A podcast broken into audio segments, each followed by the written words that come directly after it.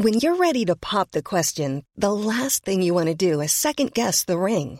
At Bluenile.com, you can design a one-of-a-kind ring with the ease and convenience of shopping online. Choose your diamond and setting. When you find the one, you'll get it delivered right to your door. Go to Bluenile.com and use promo code LISTEN to get $50 off your purchase of $500 or more. That's code LISTEN at Bluenile.com for $50 off your purchase.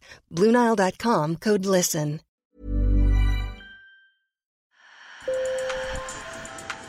Bonjour. Hello. Hola. Marhaba bikoum. Sur le fil, Le podcast d'actu de l'AFP. des nouvelles choisies pour vous sur notre fil info. Son visage pâle et grave a fait le tour du monde depuis le 16 février. Yulia Navalnaya, la veuve de l'opposant russe Alexei Navalny, le principal adversaire de Vladimir Poutine, a promis de poursuivre son combat quelques heures à peine après l'annonce de sa mort.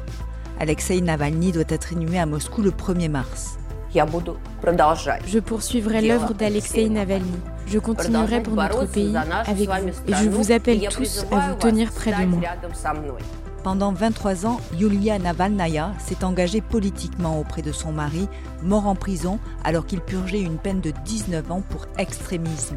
Aujourd'hui, à 47 ans, elle a décidé d'incarner à son tour l'opposition russe. Mais qui est-elle? Saura-t-elle fédérer autour d'elle les opposants en exil? Élément de réponse avec Anna Smolchenko, journaliste de l'AFP, qui a suivi l'actualité politique russe pendant de longues années, Olga Prokopieva, présidente de l'association Russie Liberté, et Andrea Palaciano, ancienne correspondante de l'AFP à Moscou, qui suit depuis Berlin l'actualité de l'opposition russe en exil. Sur le fil.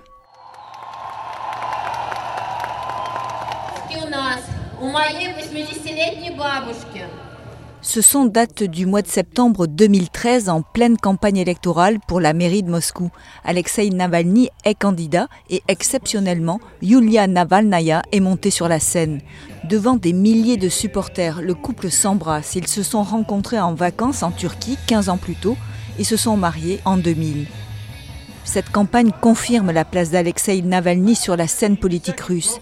Il mobilise les foules et certains voient en lui l'incarnation de l'opposition à Vladimir Poutine et son système jugé corrompu. Et Yulia Navalnaya est indéfectiblement à ses côtés dès le début. Économiste de formation, elle a travaillé quelque temps dans la banque avant de rejoindre l'entreprise des parents de Navalny, puis elle a quitté son travail pour se consacrer à leurs enfants. Ma collègue Anna Smolchenko a suivi l'ascension du couple lorsqu'elle était en poste à Moscou. À un certain moment, elle s'est arrêtée de travailler. Elle n'avait pas d'ambition professionnelle. Son ambition, c'était d'être une bonne épouse, une bonne partenaire pour son mari. C'était sa vocation. Et vous savez, l'histoire d'Alexei et de Yulia, c'est surtout l'histoire d'un véritable amour. Elle était toujours à ses côtés. Elle n'a jamais cherché à être sous les feux de la rampe. Elle savait que c'était un homme politique et qu'elle devait être là pour lui et pour leurs enfants. L'opposant est régulièrement interpellé et fait de courts séjours en prison et le dévouement de Yulia Navalnaya reste intact. Yulia, c'était en fait un soldat fidèle et loyal. C'était une vie difficile, ce n'était pas une vie glamour. C'est elle qui faisait ses valises pour la prison, à chaque fois. Et ça a commencé par de courtes arrestations et au fil du temps, c'est devenu plus brutal. Elle a dû endurer tout ça. Elle a dû croire en lui aussi. Elle l'a toujours soutenu. C'est elle qui s'est battue pour obtenir son transfert médical en Allemagne quand Navalny a été victime d'une tentative d'empoisonnement et frôlé la mort de près en août 2020. À Omsk, devant l'hôpital où Alexei Navalny est hospitalisé, elle tient des conférences de presse improvisées. Écoutez-la, c'était en août 2020. Nous ne pouvons certainement pas faire confiance à cet hôpital et nous exigeons qu'Alexei nous soit remis afin que nous puissions le soigner dans un hôpital indépendant où nous avons confiance en ses médecins. C'est grâce à elle qu'il a survécu à l'empoisonnement à l'agent neurotoxique Novichok Dès qu'elle a appris qu'il a été empoisonné, elle a pris le premier avion pour Omsk et elle a facilité son évacuation. Dans une lettre ouverte, elle a demandé à Poutine de le laisser partir et il l'a fait. Selon Olga Prokopieva, présidente de l'association Russie Liberté, cet épisode l'a projetée dans une autre dimension. Elle a acquis une stature politique. À partir de ce moment-là, elle a commencé euh, vraiment bah, à jouer euh, un rôle aussi euh, politique, hein, bien plus que celui d'une épouse, puisque elle allait elle-même échanger avec les différents politiques européens, américains. elle allait elle-même prendre la parole aussi vis-à-vis du public russe, des soutiens russes à Navalny. Donc elle est devenue une vraie figure à part entière, et encore plus depuis l'emprisonnement de Navalny. Sa convalescence terminée, Navalny est rentré en Russie, en dépit du risque évident d'arrestation, alors que plusieurs procédures judiciaires le visaient. Navalny, accompagné de Yulia, a été arrêté à sa descente d'avion. Et selon ma collègue Andrea Palaciano, ancienne correspondante à Moscou, c'est à ce moment-là que Yulia est devenue, d'une certaine manière et sans le vouloir, une personnalité politique. Et là, Yulia Navalnaya prend la parole et dit euh, et porte le message de son mari avec une grande force, très sobre. Et à ce moment-là, déjà, quelques voix se sont élevées pour se dire voilà la première dame de l'opposition russe. Cette femme a un potentiel politique inexploité. Quitte à paraître même parfois plus dur que son mari, selon Anna Smolchenko.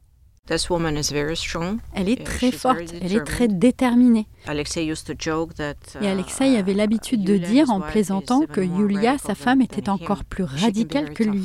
D'ailleurs, elle peut être très dure. Si elle n'aime pas quelqu'un, elle peut le mettre en pièces sur les réseaux sociaux. Toujours active au sein de la fondation de Navalny, l'élégante et sobre Yulia Navalnaya est une personnalité sur les réseaux sociaux. Elle a 1,1 million de followers sur Instagram.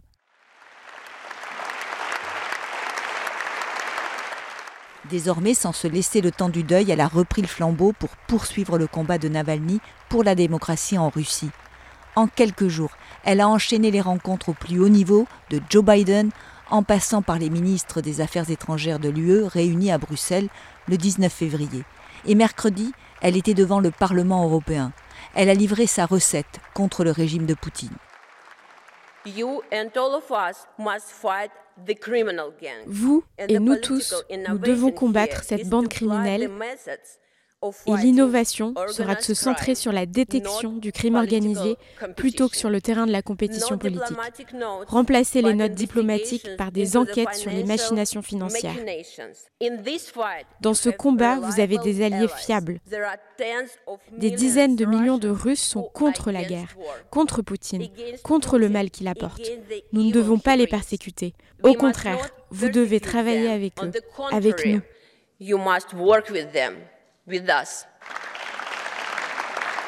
Et selon Andrea Palaciano, Yulia représente un espoir pour cette opposition éclatée en exil et en Russie. Le sentiment en général, c'est que Yulia Navalnaya pourrait être plus fédératrice que son mari Alexei Navalny.